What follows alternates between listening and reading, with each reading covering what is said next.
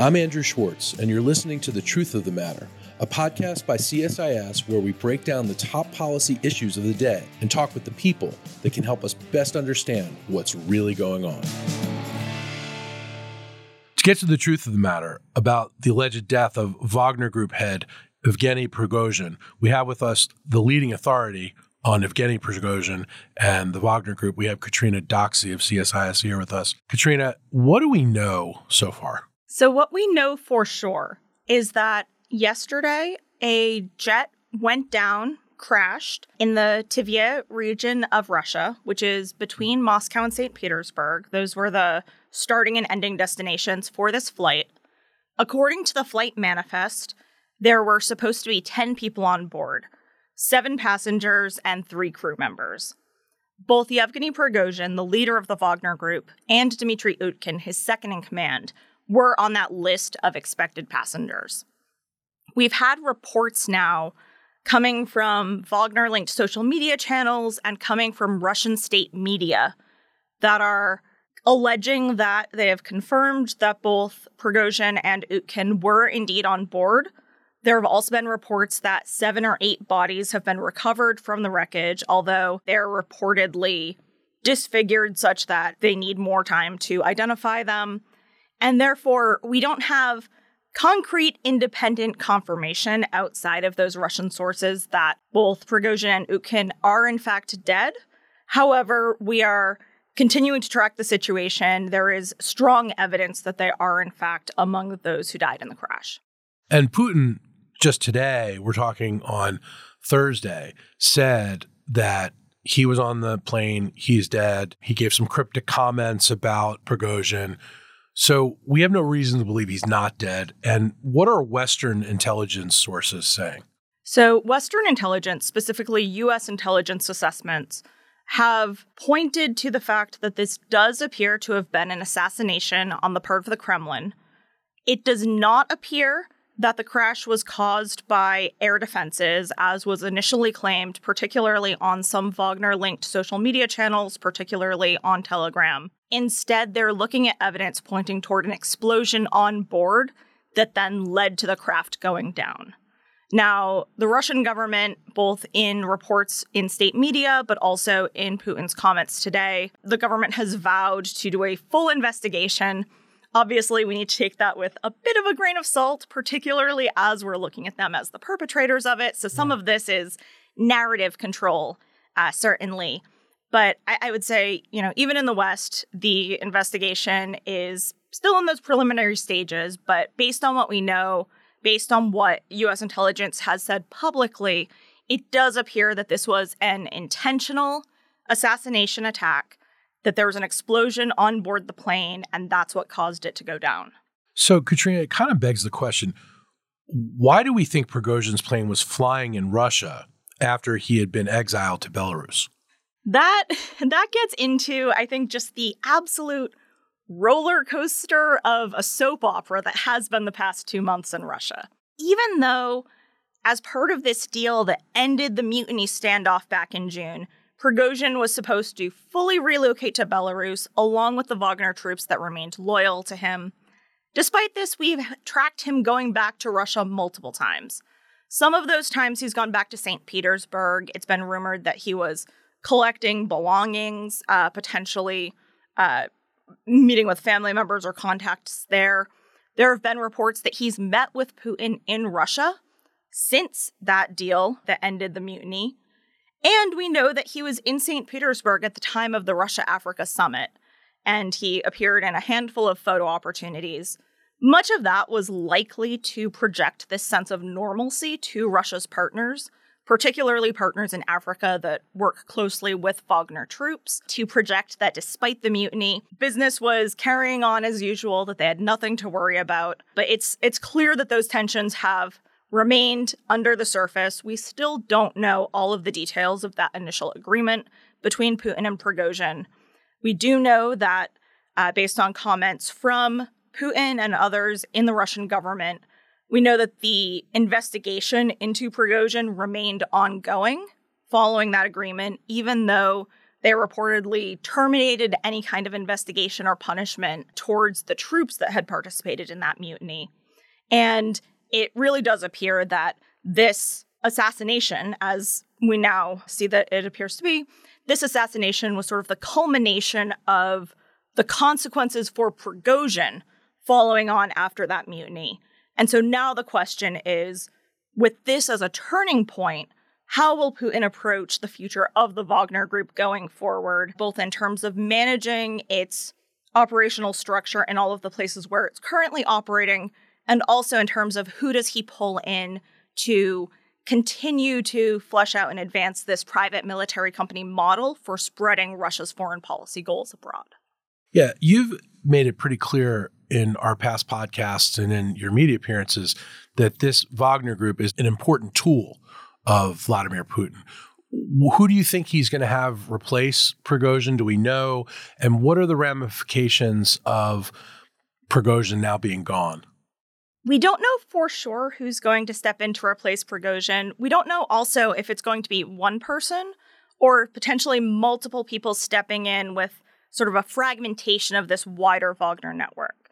So, of course, even though we often refer to Wagner as a private military company, a group, it's really better thought of as this nebulous network full of different commercial entities, financial intermediaries, hubs in smuggling networks. And so that includes, of course, the core paramilitary services, but also a wide range of resource extraction companies, media companies, uh, different commercial entities focused on creating and disseminating disinformation and other influence campaigns. It's very possible that we could see some of that fracture under different forms of leadership, uh, even if it continues to work in concert. One thing that we do know is that if both Prigozhin and Utkin, who is his second in command, are indeed dead, this leaves an opening at the top level. However, there are still many mid level leaders in the Wagner network. We still have troops and personnel at the operational level spread across all of these countries where they're operating. And assuming that Moscow does want to continue to use all of this infrastructure to advance its goals, which there's no real reason to believe it doesn't, this is a low cost way of having all of this geopolitical and economic success at very little risk uh, to them, both on the international stage and at home. So I, I don't think that they're likely to dismantle all of that operational infrastructure. It's about putting someone or multiple someones in charge of it, ensuring that those new leaders are loyal to the Kremlin. They're likely to be kept on a much tighter leash than Prigozhin was. And then the real struggle is ensuring the loyalty of those mid level leaders and the personnel, who many of them were loyal to Prigozhin, the man. And particularly as they seek to control the narrative around his death, around what caused it, so we'll be watching closely to this so called investigation that the Russian government is running to see the narrative that they put forward, uh, a narrative that I think has already been sparked with Putin's comments today, in which he appeared to eulogize Prigozhin. Uh, he made a comment saying that uh, Prigozhin was a talented individual who had made some mistakes, which is the wildest understatement I've heard in a while. But I, I think that we'll see kind of a, a, restructuring and a reimagining of what Wagner looks like, how it's branded. Uh, it's very possible that we'll stop hearing the name Wagner specifically. Uh, but I don't think we'll see much disruption to that operational infrastructure, or at the very least, if there is disruption, Russia will want to continue to put forward this appearance of continuity because that's where they're going to be weakest is during this transition period. The other thing I think we should look to is the future of operationalizing PMC deployments to advance Russian goals. We've already seen the proliferation of many new private military companies in recent months, certainly since Wagner really exploded on the world stage and kind of grew in visibility. There were also many private military companies predating Wagner tied to Russia. I think that what the mutiny really demonstrated was the risk in having one company, particularly a company or a network of companies tied to one individual, the risk of having them hold this monopoly over all of these PMC operations, all of these efforts to advance Russian goals, because then that's a single point of failure and a single point of threat to Putin uh, if that person decides to step out of line, which of course Prigozhin did in June. So I would expect that with this wider range of companies, we'll see diversification in the market for Russian private military companies to take on these various deployments and tasks. We won't see one behemoth that we saw in Wagner, but I really do expect that we're going to continue to see private military companies like this really at the forefront of Russian irregular warfare. Uh, and even looking more broadly, I think that as we think about the future of modern warfare, having these commercial entities, these quasi independent entities, when it comes to how Russia has used PMCs, I think that this is a problem that's definitely going to endure even past the brand of Wagner. They've sort of laid the blueprint for other malign actors to use private military companies, haven't they?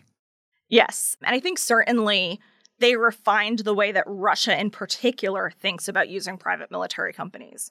So I mentioned that there were other private military companies in Russia before Wagner. They were less coordinated. So they would go off, they would have contracts in specific countries, they would advance certain missions. But it wasn't until Wagner that you really saw this sort of unified strategy coming together of how to use a private military company as this quote unquote tip of the spear model to advance into new markets, to specifically advance geopolitical goals using these different deployments to lily pad forward to support one another. That was something that Wagner really developed over the nearly a decade that it's been active after having formed in 2014 in Ukraine. And that was part of the original pitch in selling Wagner, the idea of Wagner to Putin. I think that we'll continue to see that idea carry on. We'll continue to see them iterate on that idea for how to best advance foreign policy goals below the level of active conflict and through these various irregular means using contractors, particularly as Russia continues to face resource and personnel constraints with its war in Ukraine, as it continues to face discontent at home. These contractors that can be viewed as quasi independent are going to continue to be valuable to them. And they're going to continue to build off of what they've achieved with Wagner to go even further with whatever set of companies come next. Catrina, a lot of Wagner's successes have been attributed to the charismatic leadership of Prigozhin himself. He's now presumably gone. Do you think it requires someone that charismatic, outlandish, big presence to really move these machines? I think it's it's hard to say, right? So, yes, Prigozhin in many ways was charismatic, but in many other ways he was just a very threatening, imposing figure.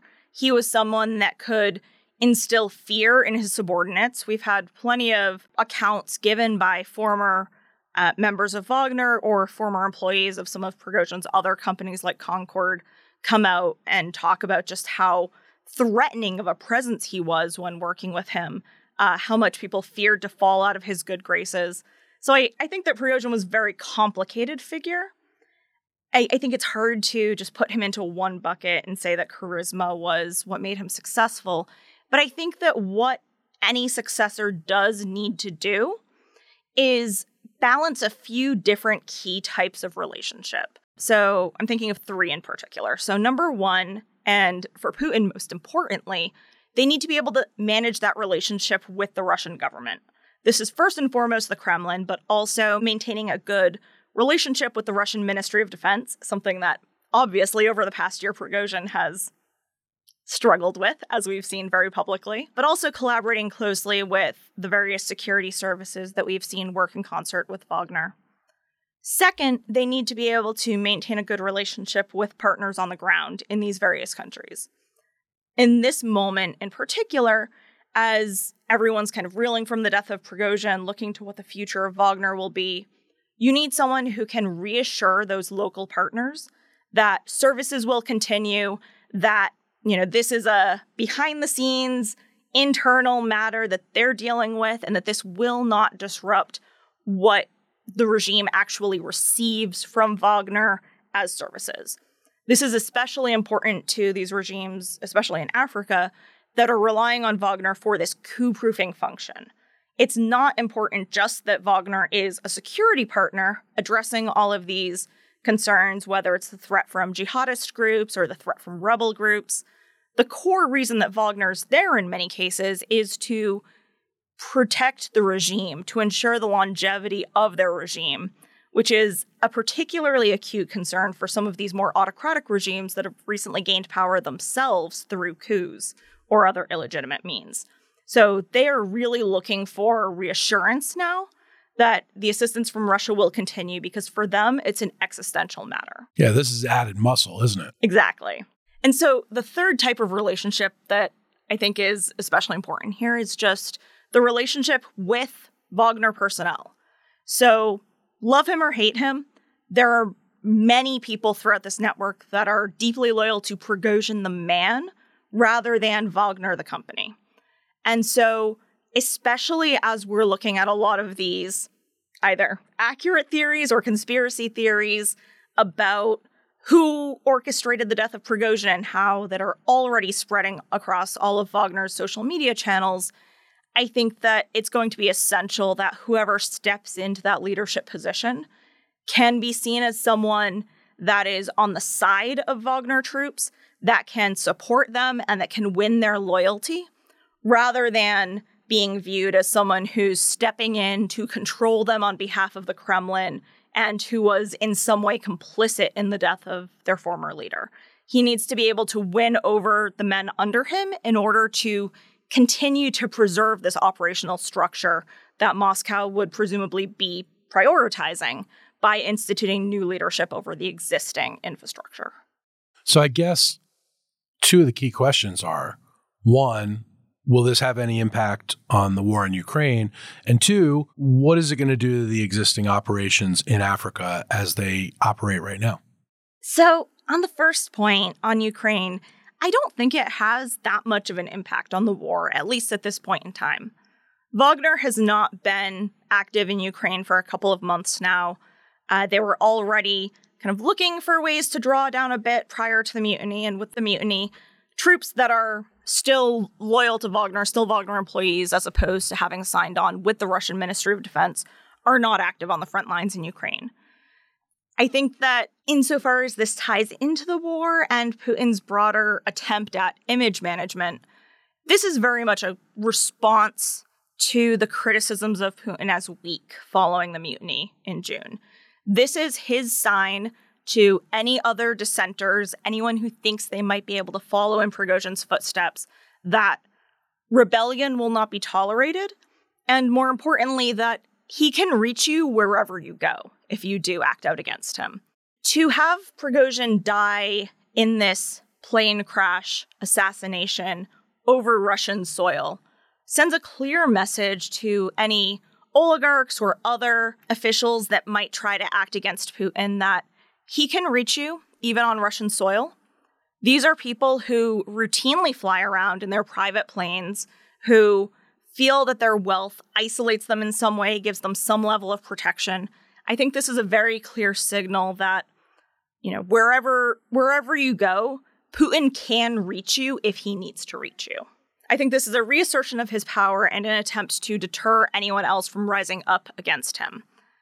On on this broader point of what happens to Wagner deployments in Africa and in other locations where they're operating abroad, I think it's certainly going to be a period of transition particularly if we have new leadership coming in, any kind of fragmentation of the network under different leadership, we're going to see a period of adjustment, a period of trying to win over the loyalty of the troops.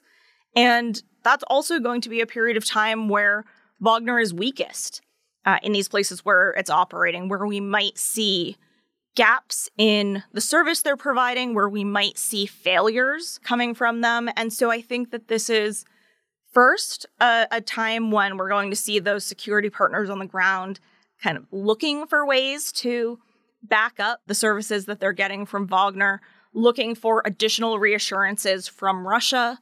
And I think that creates a lot of opportunities for Western policymakers or for other policymakers or regional actors in Africa that are equally concerned about the spread of Wagner with all of the harms that it has brought.